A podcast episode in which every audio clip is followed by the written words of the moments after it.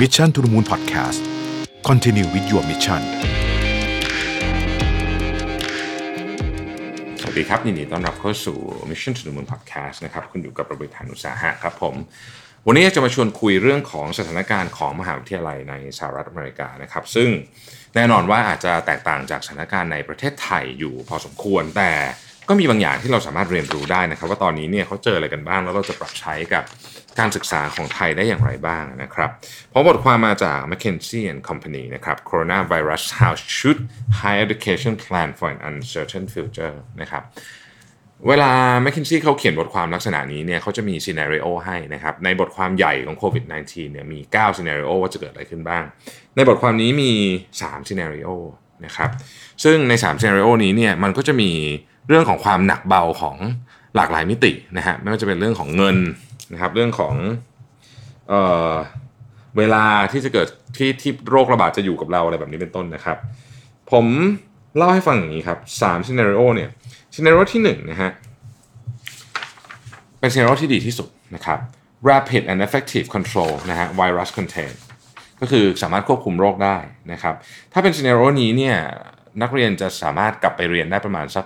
ช่วงปลายปลายปีนะครับก็คือเทอม fall 2020นะฮะแล้วก็ผลกระทบด้านการเงินจะไม่สูงมากนักนะครับ แต่ว่าเมื่อกลับไปเรียนแล้วเนี่ยก็ยังจะต้องควบคุมเรื่องของ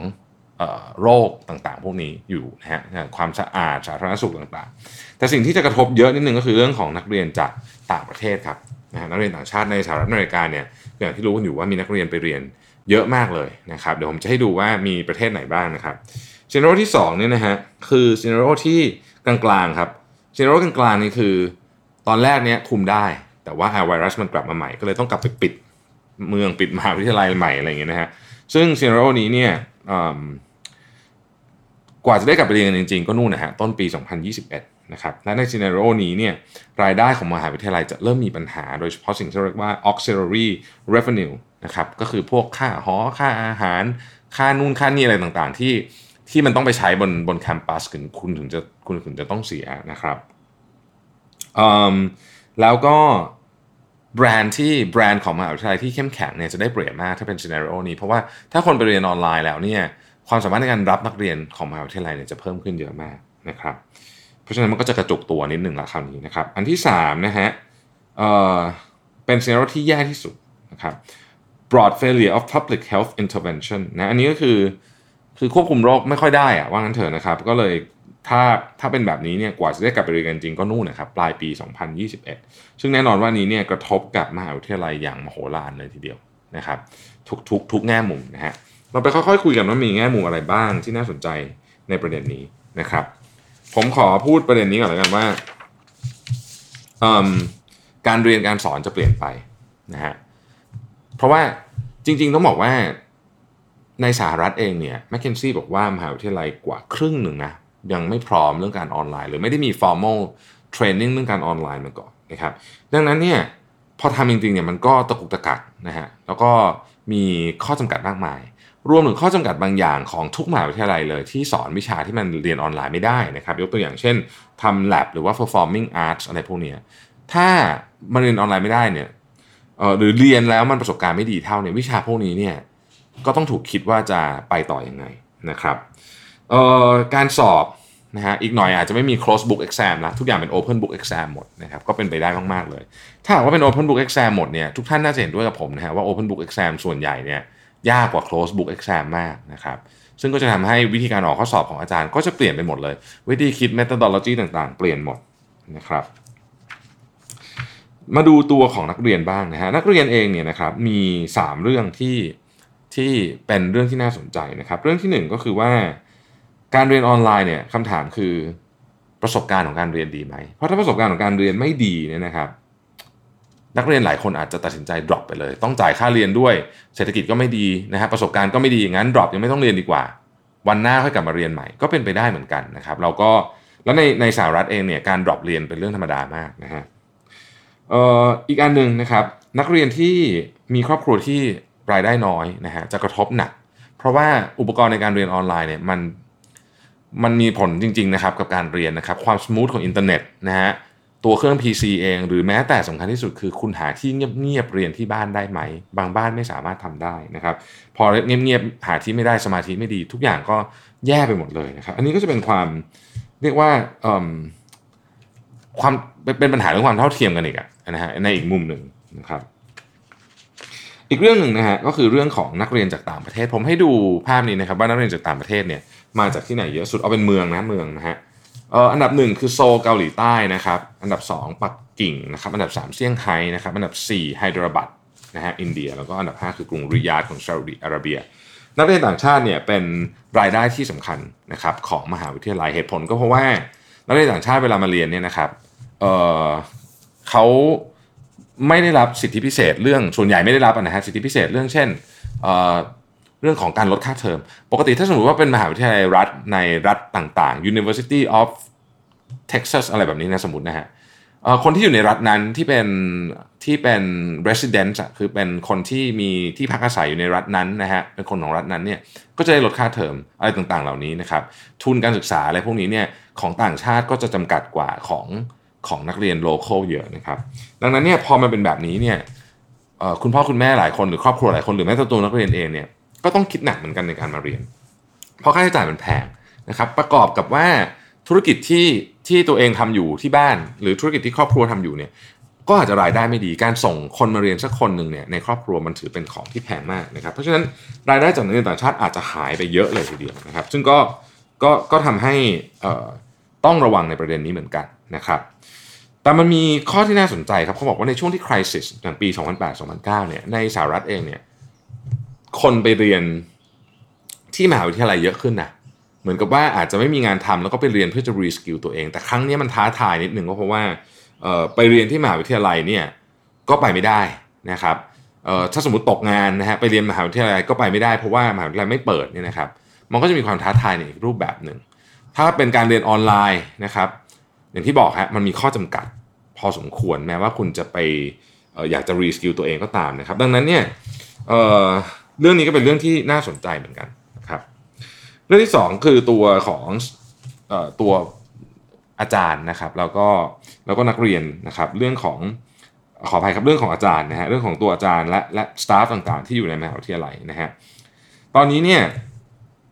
สิ่งหนึ่งที่เขาบอกว่าเขาเห็นเลยก็คือว่าอาจารย์และและ บุคลากรในการในวงการการศึกษาเนี่ยเเริ่มมีปัญหาทางสุขภาพจิตนะฮะอยู่บ้านสอนเครียดอะไรต่างๆเหล่านี้เนี่ยเขาบอกว่ามหาวิทยาลัยต้องช่วยนะประเด็นเนี้ยไม่งั้นเนี่ยเดี๋ยวจะเกิดการเรียกว่าล่มสลายของบุคลากรนะฮะในมหาวิทยาลัยนะครับ แล้วก็ต้องดูเรื่องของค่าใช้จ่ายต่างๆ เพราะว่าตอนนี้เศรษฐกิจมันแย่เนี่ยนะครับมหาวิทยาลัยเองก็ก็ก็เป็นเหมือนเหมือน องค์กรอื่นนะฮะก็ต้องมาปรับเรื่องค่าใช้จ่ายด้วยค่าใช้จ่ายเรื่องคนก็เป็นเรื่องที่สำคัญนะครับเพราะฉะนั้นก็ต้องมาคุยกันว่า จะทำยังไงจะมีอะไรตรงไหนที่มันสามารถที่จะเออแบบเออเรียกว่าปรับสมดุลกันนะได้บ้างนะครับอันที่ 3 ก็คือเรื่อง implication for infrastructure เรื่องของ infrastructure ต่างๆนะฮะเขาบอกว่าเอ่อตอนนี้เนี่ยระบบ IT ของมหาวิทยาลัยหลายมหาวิทยาลัยน่าจะเกินครึ่งนะครับ ยังไม่เพียงพอนะครับที่จะใช้ในการเรียนออนไลน์แบบ 100%เพราะฉะนั้นนี่ก็เป็นโอกาสที่สำคัญที่ต้องอัปเกรดเลยก็ว่าได้นะครับ สุดท้ายคือเรื่องของเงินฮะเรื่องของเงินนะครับรายได้ที่ได้จากการเรียนถ้าสมมติว่าไม่สามารถเปิดมหาวิทยาลัยได้เนี่ยมันจะน้อยลงเหตุผลเพราะว่านักเรียนเวลาเรียนออนไลน์เนี่ยก็จะไม่อยากจ่ายเงินเต็มอยู่แล้ว ก็ต้องมีการเจรจาต่อรองกันเรื่องนี้ นะครับนอกจากนั้นมันจะมีเรื่องของ auxiliary revenue ที่ผมว่าไปเมื่อกี้ เช่นค่าเช่าหอพักนะครับค่าค่าเช่าต่างๆ นู่นนี่สารพัดค่าเช่านะฮะโรงอาหารอะไรคือเยอะแยะไปหมดนะฮะในมหาวิทยาลัยมันก็มีเงินเงินพวกนี้จะหายหมดเลยนะฮะหายหมดเลย ซึ่งซึ่งก็ก็จะสร้างความลำบากพอสมควร แต่ที่น่ากลัวที่สุดนะฮะคือเงินบริจาคจะหายไปนะครับ ผมเอาข้อมูลนะฮะมาจาก Statista เงินบริจาคปีปีหนึ่งเนี่ยของมหาวิทยาลัยในสหรัฐอเมริกาเนี่ยเยอะมากๆนะครับอย่างมหาวิทยาลัยฮาร์วาร์ดเนี่ยปีหนึ่งได้เงินบริจาค 1,400 ล้านเหรียญนะครับมหาวิทยาลัยสแตนฟอร์ดนะครับได้เงินบริจาค 1,100 ล้านเหรียญนะครับมหาวิทยาลัยโคลัมเบียที่นิวยอร์กนะครับ1,000 ล้านเหรียญนะครับ University of California Los Angeles นะครับ UCLA 786 ล้านเหรียญนะครับ UC San Francisco 730 ล้านเหรียญนะครับ John Hopkins นะครับมหาวิทยาลัยแพทย์ชื่อดัง 723 ล้านเหรียญนะครับ University of Pennsylvania 717 ล้านเหรียญเป็นต้นนะฮะจะเห็นว่าตัวเลขนี้เยอะมากทีนี้ส่วนหนึ่งของเงินบริจาคเนี่ยก็มาจากเหล่าบรรดาบริษัทห้างร้านต่างๆ และสิทธิ์เก่านะครับ ซึ่งประสบปัญหากันหมดตอนนี้นะครับ เพราะฉะนั้น เงินบริจาคก็อาจจะหายไปถ้าหายไปจริงๆเนี่ยนะครับ ก็จะกระทบกับการเงินอย่างแน่นอนนะครับเขามีการคาดการณ์กันไว้นะครับว่ารายได้ของมหาวิทยาลัยเนี่ยอาจจะมีโอกาสลดลงได้ถึง 60-80%เลยนะครับ ในซีเนริโอที่เป็นแบบแรงๆนะ pandemic escalation เนี่ยนะครับมีโอกาสลดลงถึงขนาดนั้นเลยทีเดียวนะครับ แล้วทำไงดีมหาวิทยาลัยทำไงดีนะครับ มีสิ่งที่เขาแนะนำอยู่นะครับก็คืออันที่หนึ่งเนี่ยคุณต้องมี nerve center หรือเหมือนกับ war room war room ทำอะไรนะครับ war room สิ่งแรกเนี่ยต้องประเมินสถานการณ์ตามความเป็นจริงนะครับนักเรียนชอบการเรียนออนไลน์เราไหมโรคระบาดไปถึงไหนแล้ว รัฐบาลจะประกาศสั่งปิดต่อไหมต่างๆ เหล่านี้ ความรู้สึกของสังคมต่อเรื่องนี้เป็นอย่างไรบ้างนะครับ อันที่ 2 ต้องตัดสินใจอย่างรวดเร็วนะครับ ต้องตัดสินใจอย่างรวดเร็วแต่ก่อนตัดสินใจเนี่ย คุณต้องมีโมเดลก่อนนะ เหมือน financial model ที่บริษัทต่างๆทำแล้วคุณต้อง stress test model ก่อนว่า แต่ละอย่างที่คุณตัดสินใจเนี่ยมันจะไปกระทบอะไรบ้างนะครับตอนนี้เนี่ยพวกตระกูล business intelligence ต่างๆ ที่เราเอาไว้ทำ stress test เนี่ยใช้เยอะๆดีนะครับ เพราะมันทำให้คนเห็นภาพมัน visualize ได้ว่าการตัดสินใจนี้มันจะกระทบกับเรื่องอื่นอย่างไรบ้างนะครับ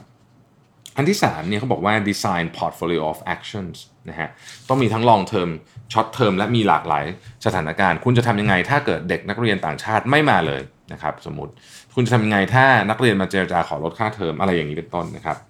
ข้อที่4เนี่ยก็คือว่าอออย่าลืมว่ามีมีแพลนแล้วเนี่ยต้องมีกระบวนการในการ execute หรือการทำให้มันเกิดขึ้นที่มีประสิทธิภาพด้วยนะครับ นอกเหนือจากนั้นเนี่ยยังต้องมีความยืดหยุ่น เพราะว่าสถานการณ์เปลี่ยนแปลงตลอดเวลานะครับตลอดเวลา และผมชอบอันนี้มากการ track การ track เนี่ยเขาบอกว่าต้องทำหนึ่งถึงสองครั้งต่อวันนะครับแมคเคนซี่บอกหนึ่งสองครั้งต่อวัน ก็คือต้องเจอกันนะประชุมกันหนึ่งสองครั้งต่อวันออนไลน์สั้น ๆ ก็ได้นะฮะแต่มันต้องทำบ่อยทำไมต้องทำถี่ขนาดนี้ ก็เพราะว่ากระบวนการการตัดสินใจเนี่ยมันต้องเร็วขึ้น การตัดสินใจที่เร็วขึ้นเนี่ยมันต้องมีการคุยกันบ่อยขึ้นนะครับ ซึ่งถ้าเคยประชุมกันอาทิตย์ละครั้งเนี่ยตอนนี้จะต้องทำทุกวันนะครับในระยะสั้นสิ่งที่ควรจะโฟกัสก็คือโฟกัสไปที่ตัว นักเรียนอาจารย์แล้วก็คนในมหาวิทยาลัยที่เป็นบุคลากรนะครับ ทุกเรื่องนะฮะช่วยเรื่องการเงินได้ไหมนะครับ ช่วยเรื่อง mental health ก็สำคัญนะครับ นักเรียนเองก็อาจจะมีปัญหาเรื่องทางสุขภาพจิตได้นะครับต่างๆเหล่านี้นะครับ ช่วยเรื่องเหล่านี้แล้วก็ประเมินสถานการณ์ระยะสั้นว่า เราสามารถที่จะทำยังไงให้ช่วงนี้การเรียนออนไลน์ มันมีประสบการณ์ที่ดีที่สุด ตะกุกตะกักน้อยที่สุดนะครับ ระยะกลางก็คือตั้งแต่เดือนประมาณสักกรกฎาจนถึงกันยาตุลาเนี่ยอันนี้ต้องดูเรื่องของการรับนักเรียนใหม่ ว่าจะรับยังไง จะทำยังไงให้นักเรียนต่างชาติกลับมานะครับในกรณีที่กลับมาได้นะในกรณีที่ที่สถานการณ์มันดีขึ้นแล้วทำยังไงให้เอ่อถ้าสมมติต้องสอนต่อนะครับทำยังไงให้การสอนเนี่ยประสบการณ์ดีที่สุดออกข้อสอบยังไง ข้อสอบต่อไปนี้เป็น Open Book หมดจะออกยังไง อะไรคือการวัดผลเกรด A B C D เนี่ยต้องถามนี้เลยนะว่า มันยังเป็นตัววัดผลที่ดีอยู่หรือเปล่านะครับ ก็ฟังดูแล้วก็เป็นเรื่องที่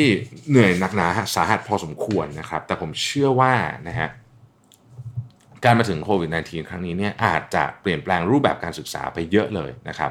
แล้วก็อาจจะเปลี่ยนแปลงไปในทิศทางที่ค่อยๆดีขึ้นด้วยนะฮะการปฏิรูปการศึกษาไม่สามารถทำได้ในวันเดียวอยู่แล้ว แต่ว่าโควิด -19 เนี่ยมาเร่งปฏิกิริยาเรื่องนี้แน่นอนนะครับ ก็หวังว่าท่านที่ฟังอยู่นะที่อยู่ในวงการการศึกษาเนี่ยจะได้ข้อคิดอะไรบางอย่างบ้างไปปรับไปปรับเรื่องโมเดลอะไรของตัวเองนะครับ ก็หวังว่าข้อมูลเหล่านี้จะเป็นประโยชน์ ขอบคุณทางแมคเคนซี่นะครับ ขอบคุณข้อมูลจาก Statista นะครับที่เรานำมาประกอบการอัดพอดแคสต์ในวันนี้นะครับ Mission to the Moon และ 5 minutes เป็นพอดแคสต์ทุกวันนะฮะมาทุกวันก็ติดตามกันได้นะครับ แล้วก็ท่านไหนที่ชอบฟังข่าวนะครับ ทั้งข่าวเศรษฐกิจนะครับ แล้วก็เรื่องราวต่างๆ ที่เกิดขึ้นทั่วโลกอาจจะไม่ใช่ข่าวนะฮะจะเป็นเรื่องคนเรื่องอะไรอย่างเงี้ยนะครับ ก็สามารถเจอกันได้ใน Mission to the Moon Live นะฮะ Daily Report Mission Daily Report ผมจำชื่อรายการได้ไม่จำไม่ได้สักทีนะครับ Mission Daily Report ตอน7โมงเช้าทุกวันจันทร์ถึงศุกร์เป็นไลฟ์นะครับทาง YouTube และ Facebook นะครับของ Mission to the Moon ขอบคุณที่ติดตามนะครับ แล้วเราพบกันใหม่ในวันพรุ่งนี้ สวัสดีครับ